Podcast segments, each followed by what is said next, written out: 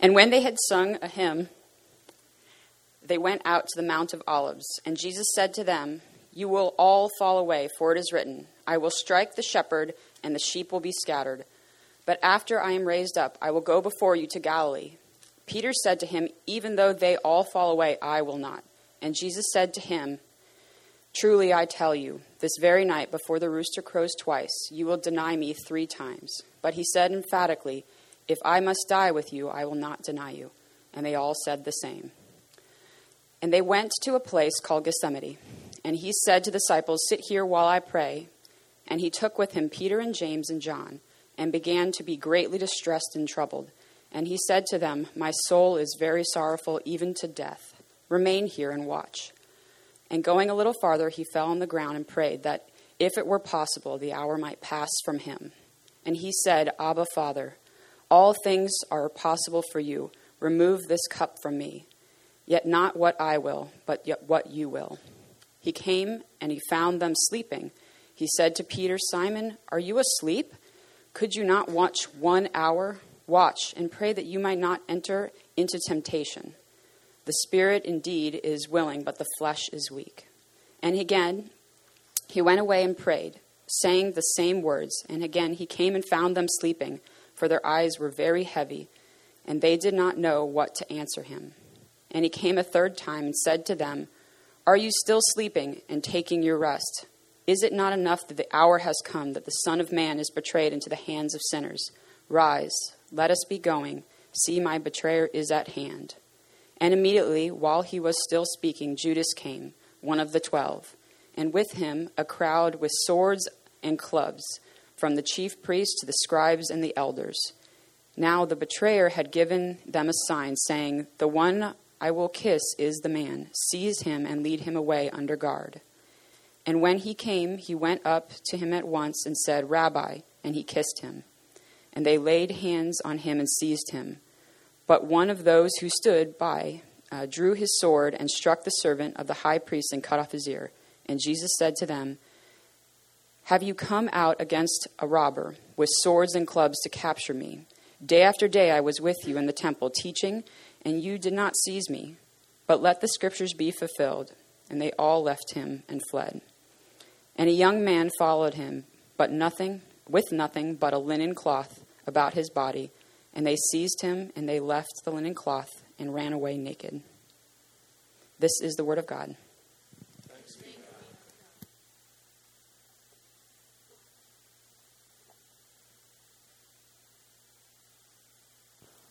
Amen. Thanks, uh, thanks, Claire. Let's pray and ask God to help us. Please join me. Father, we come now and ask that you would help us as we study this part of the Scripture together. Help us to believe that Jesus' death is the way that we can have hope, it's the way that we can have peace. Help us to understand that the anguish that Jesus went through for us, for people who don't deserve his love, shows how much you, Father, love us. And we pray that that would be transformative for us even this morning, and we ask it in the name of Jesus. Amen. Some of our best literature and film, especially in Western culture, uh, depicts you know what what happens to great heroes when they die or when they're facing death. And there's a million different examples you could use for this. I think about Braveheart, you know, William Wallace, 20, movie, 20 years ago, amazing. That, year, that movie's 20 years old. Uh, came out 20 years ago, and William Wallace faces death by screaming, freedom, you know. Uh, other people face death very stoically and passively. Plato, the great ancient Greek uh, philosopher tells us about the death of Socrates. He had to drink hemlock, he had to drink poison, and he, Plato famously tells us that uh, Socrates is very stoic and sort of almost cutting dry jokes with his captors right before he drinks the hemlock and dies. Others die sort of in a hot blooded uh, last gasp of fury and anger. There's all sorts of ways that people face death and go through death, and there's all sorts of different views as to how the best way to die is. You know, the Greeks say it's by being stoic and indifferent. Um, more hot blooded cultures might say you should go out strong and screaming and kicking and punching all the way until the last second. As we reach the end of Jesus' earthly life, it's interesting to see how the Bible portrays the death of Jesus. and particularly how it portrays his emotional state as he faces, in the next 24 hours, crucifixion on a cross and death. We find that Jesus isn't stoic or impassive. In fact, he is in deep emotional anguish and turmoil in this story this morning, and yet he's also still faithfully submissive to the sovereign and good will of his Father, of God. And as we think about that this morning, I want us to understand more and more how significant what Jesus is facing is for you and for me. So let's set, the stage real quick. We're, we're really now in the last 24 hours of Jesus' life. Uh, by this time tomorrow, he will be dead.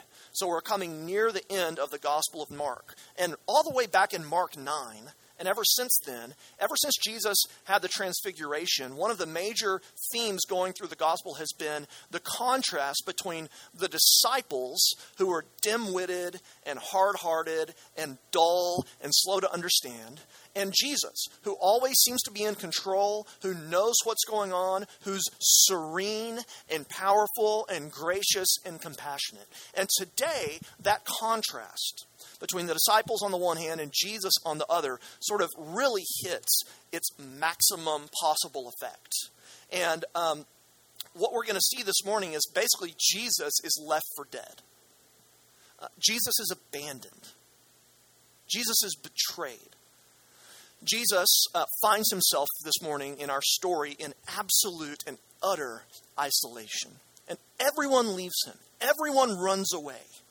In his darkest hour, his friends who've been with him for three years, they turn their backs on him. They tuck tail and run as soon as they can.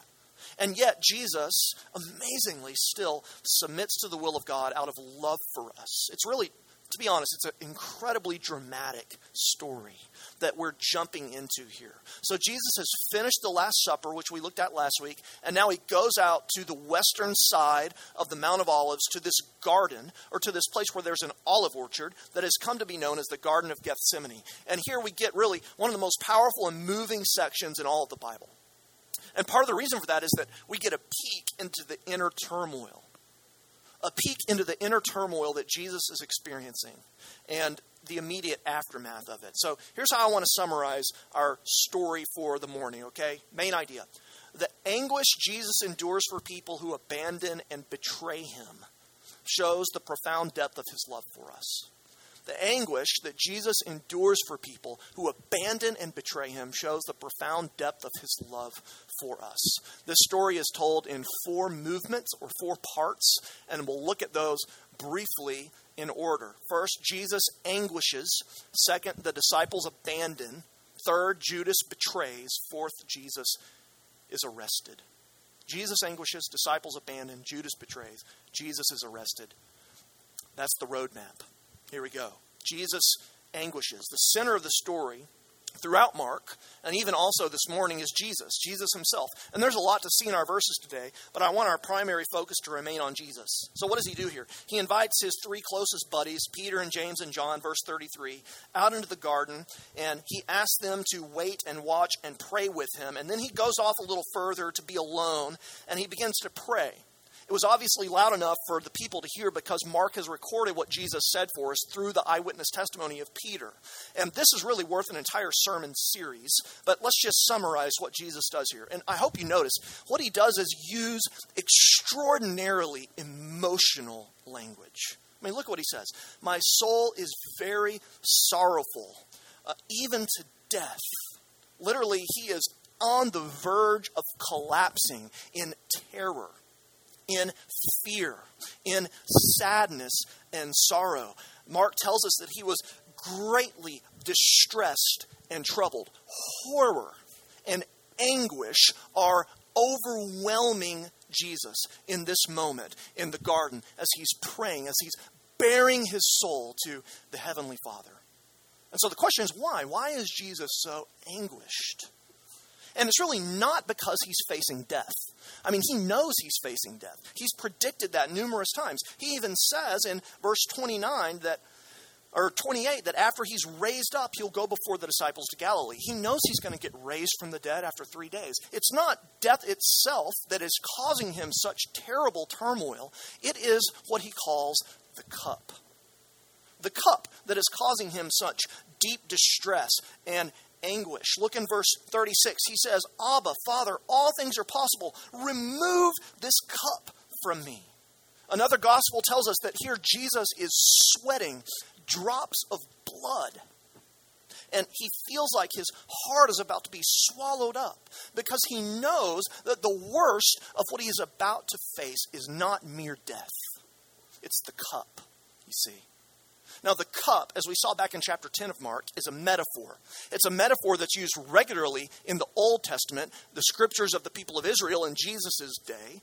And it's a metaphor for the anger and the wrath of a just God against all that is wrong with this world. For example, in the prophet Ezekiel, he writes this God says, You will drink a cup large and deep, the cup of ruin and desolation, and tear your breasts. And God says to Isaiah that he is going to give Israel the cup that made you stagger, the goblet of my wrath. Isaiah 51. So, what Jesus is facing here is the anger and the wrath of a holy God against all that is wicked and evil and perverse and wrong in human creation. Sinclair Ferguson writes this Jesus was about to be exposed to the one thing in life he really feared. Not the cruel death which would end it, but the indescribable experience of feeling himself to be God forsaken. He felt he could not live. Indeed, that life was not worth living without the consciousness of his Father's love for him. Pause and think about that. Really think about it for a moment. For the first time in history, you know, not just for the first time in history, for the first time in, in eternity, in infinite time, Jesus the Son is going to be scorned by God the Father. Jesus has always lived in perfect harmony and full love with his Father and with the Holy Spirit in the Trinity. He has dwelled in the depth of God's delight in him always. But now that is going away.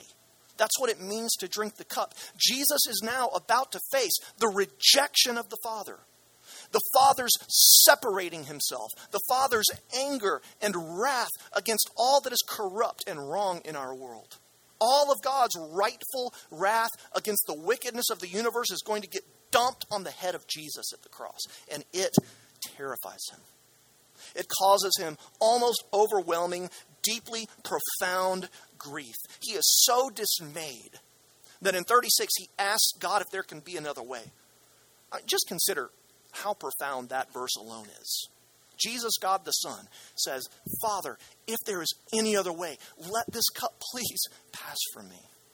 But notice there that in the context of this deep anguish, in the context of his horrendous suffering, in the context of the cup that he is about to drink, in the context of all of that, there is still a trusting. You see it there? Let this cup pass from me, but not what I will, but what you will. 36. I mean, think about it. Never has another human felt such an intense desire to be spared the will of God. And never has any human exercised such humble, obedient faith in the Father's will as this moment. Jesus is willing to submit to God's will in the midst of his anguish and fear and disturbed spirit because he knows that God is good. He knows that God loves him and loves us. Listen, he is willing to bear the wrath of God for us because he is confident of the love of God for him. He's willing to bear the wrath of God for us because he's confident of the love of God for him. And, and by the way, by way of application, just for a second, among other things, Jesus here is laying out an example for you and for me of what it means to trust. We can trust God. We can trust God even when our circumstances are screaming at us that we shouldn't. That is what Jesus is doing here. Jesus is basically saying, God, I don't want to go through this, but I trust you. He's saying, I trust you no matter what I feel right now because I believe you are good. He's saying, My present circumstances, God, are terrible, but I know that if you lead me through suffering, it is only for my long term joy. if God brought Jesus through suffering into joy that is much greater than any we will ever experience, then we can also trust that God will bring us through suffering, no matter how hard it is right now, into joy.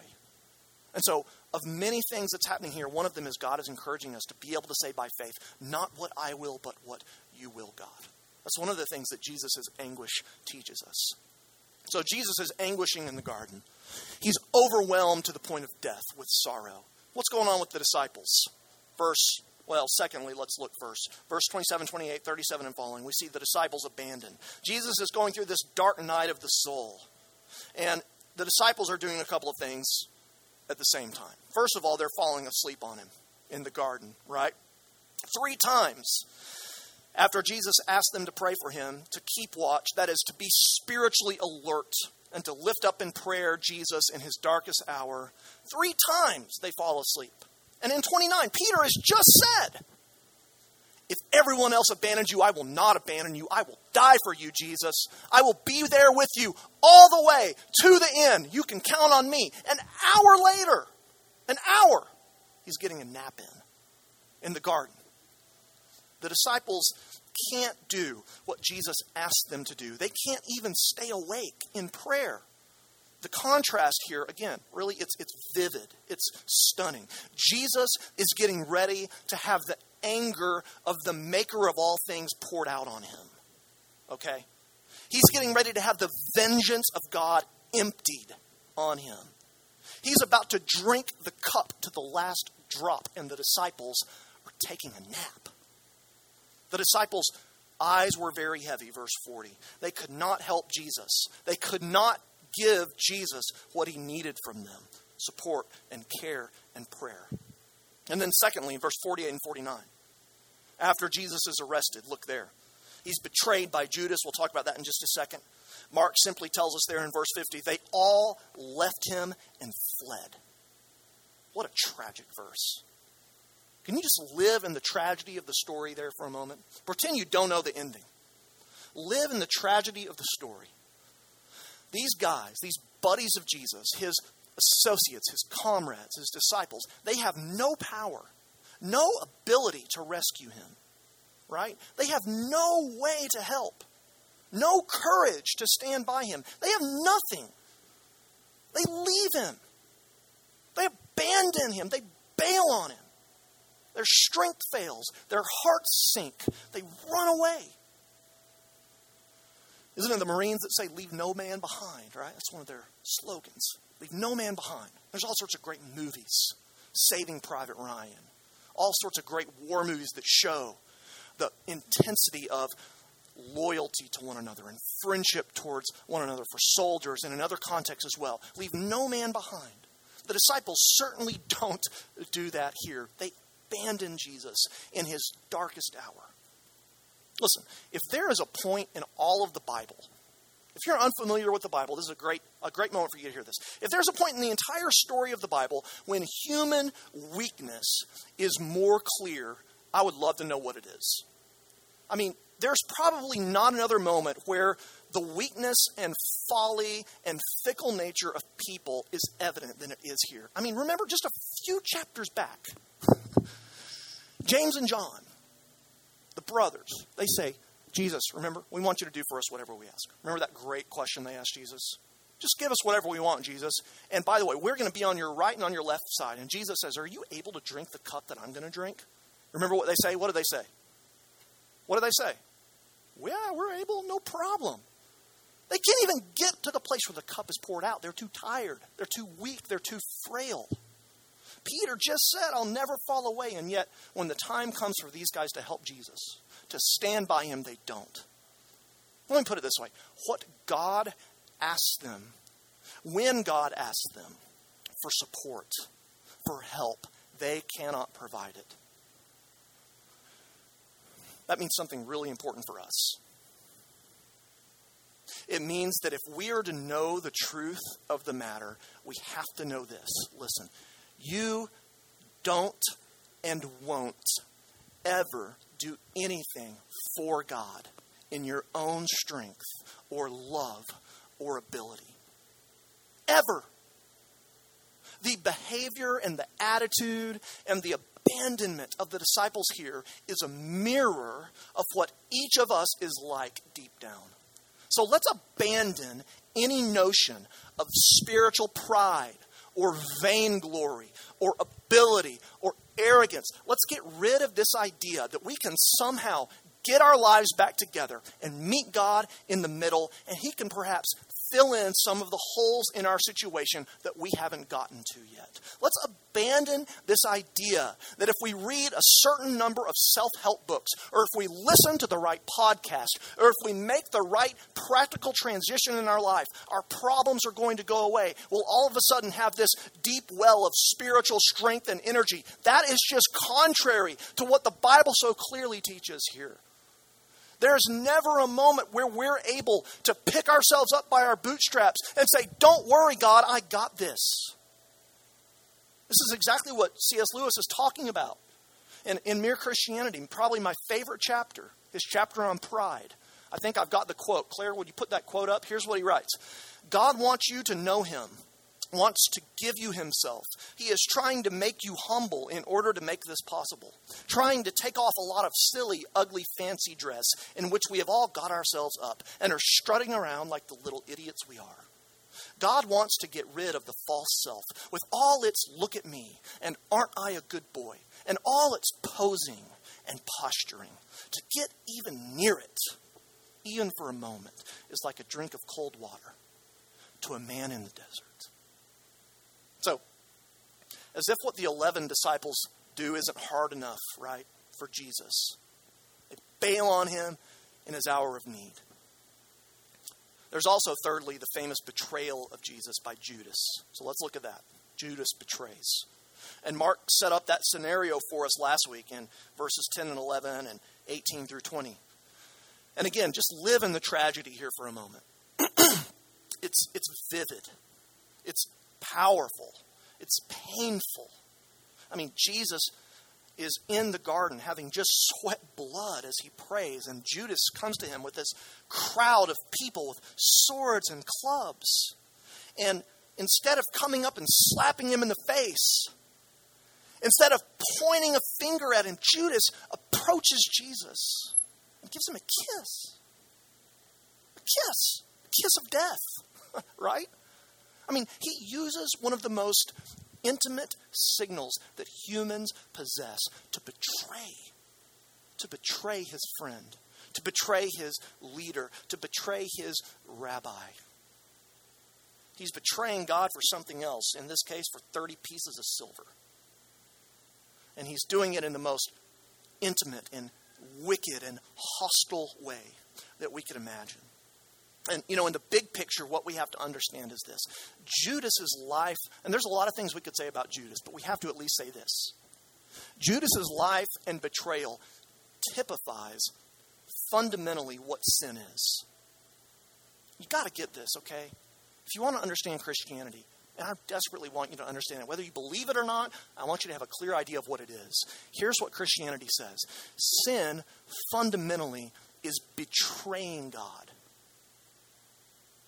It is betraying God for someone or something else, whether it's money or power or pleasure or a person. It's living for another God and therefore stabbing the real God in the back. Now, Judas's betrayal happens in the Garden of Gethsemane, and really, it's the full flowering of the original betrayal that happened in another garden at the very beginning of the Bible, in the Garden of Eden. Eden. That is exactly what Adam and Eve do. They believe the lie that God does not love them, that God does not care for them, that God is not for them. They believe the lie that if they submit to God's kingship, their life is going to go out of control and it's going to be bad for them. They believe the lie and therefore betray God. They sin against Him. They believe the lie of the evil one that comes to full fruition here in the sin of Judas. And it's so crucial to see that sin is not just rejecting God. It's not just saying, I don't like you, God. It's not just saying, God's not that important to me. Sin is more than that, it is cosmic treason. It is a betrayal of the one who loves you more than anyone else in the universe. It is to refuse to give to God his rightful place in the center of your heart. It's to refuse to make loving God your chief aim. It's to refuse to see that the source of all of your life and all of your joy and all of your blessing is in God and in knowing God and to look elsewhere instead. That's what Judas is doing. He's doing it for 30 pieces of silver. He's taking for 30 pieces of silver. He's taking away the one that is worth infinitely more than anything he can ever imagine. He is betraying the infinitely worthy and holy and majestic God of all life. Here's what the Holy Spirit, I think, in part wants to impress upon our hearts. He wants us to see in Judas the gravity and the weight and the seriousness of sin. Now, at the risk of getting all fire and brimstone here and talking about sin all the time, listen, if you want to get the gospel, you've got to get the weight and the seriousness and the gravity of sin. You must get a sense of how horrible and heinous and ugly it is.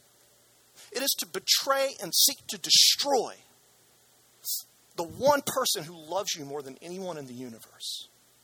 And the reason Judas's story is in the Bible, other than just to move the narrative forward, is to help us see the ugliness of sin rightly. It's to lead us to repent, to not do what Judas does, to run away from such a life. It's to lead us. The point is to lead us to ask God for forgiveness for our betrayal of Him. Judas is too hard hearted. He's too far gone. His conscience is too seared to do such a thing. We know from Scripture that Judas commits suicide just a few days later because he finally realized that when you exchange the glory of God for a lie, you will never get what the lie was promising. And so, Mark, as he writes this, and the Holy Spirit, as he inspires this, is calling each of us to see this as an opportunity to turn away from betraying God, to admit that we are guilty of cosmic treason, of infinite, epic betrayal, and to plead God's mercy. Have you done that? Have you seen sin for what it is? Have you, have you run away from it? From the ugliness of it? from the hideousness of it, from the horror of sin. Beg God for mercy and know that He forgives you. Don't lose sight, as the Puritans say, of the sinfulness of sin. The contrast in the story and the tale of Judas call us to such a mindset, to such a commitment. Maybe today you need to run away from your treachery against God for the first time. Do it. Don't wait. Run. Run from sin to Jesus. The disciples abandon him. Judas betrays him, he stabs him in the back. And then lastly, we see Jesus is arrested. To round it out here, as Judas betrays him, the soldiers with swords and clubs come in. Jesus is arrested there in, gar- in the garden, and we saw in 50 already. Everyone leaves him. He's alone. And even these mysterious verses, you know, they're in 51 and 52. That's probably Mark, by the way. That's who that person is. Most likely. No one knows. But the best guess is that that's Mark. And the point is that everyone in the general vicinity that might have been pals with Jesus bails as soon as possible, running away naked down the street. The point of the story is that no one stood by Jesus. He had to face the cross alone. He had to drink the cup alone. He had to bear our sins alone. He had to suffer alone. And again, here at the end, we find that Jesus submits to this arrest. Amazing. This unjust, wicked arrest. Look at what he says. He does it, verse 49, in order that the scriptures might be fulfilled. In other words, still, Jesus, listen, Jesus is trusting in God's sovereign plan. Jesus allows evil to triumph for a time so that good might win in the end. Jesus lets Satan win the battle, so to speak, right? So that Jesus can win the war and so that we can win the war with him. And here, you know, as we wrap up, okay, I want us to consider again what Jesus is experiencing here is for us.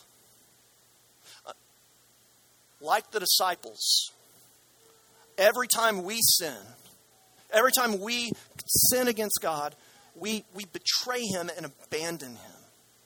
We leave our first love, as one of the prophets has said. We're all, we're all rebels. It's the truth. It's the ugly truth. We're all treacherous. We're all haters of God. That's not putting it too strongly. And yet, it is just for people like us that Jesus endured such unimaginable agony and scorn and pain and conflict. It's for you and for me that Jesus suffered.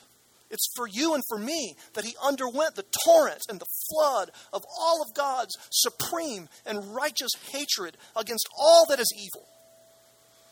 The story is attempting to, to sear into our heads and into our hearts the twin truths of, of the gospel. The first is this this is what it costs for God to forgive your sin. This is what it costs for God to save us. This is what it costs for God to bring us back home to Himself. And yet, secondly, it shows us the depth of the love of God in Jesus. Which one of us would ever give up our child? Our child. For someone that hates us. For someone that has sought every waking moment of their lives to destroy us. For someone who thinks that their life is better off if we were dead. Which one of us would give our only child to die for a person like that? None of us. None of us can love like that. You see, only God, only God can love like that. Only God's love is that radical, is that crazy, is that off the charts amazing. If you can't see that, you can't yet understand this story. If you can't see that, you can't yet understand the gospel. God gives Jesus to face his wrath because he wants us to face his love.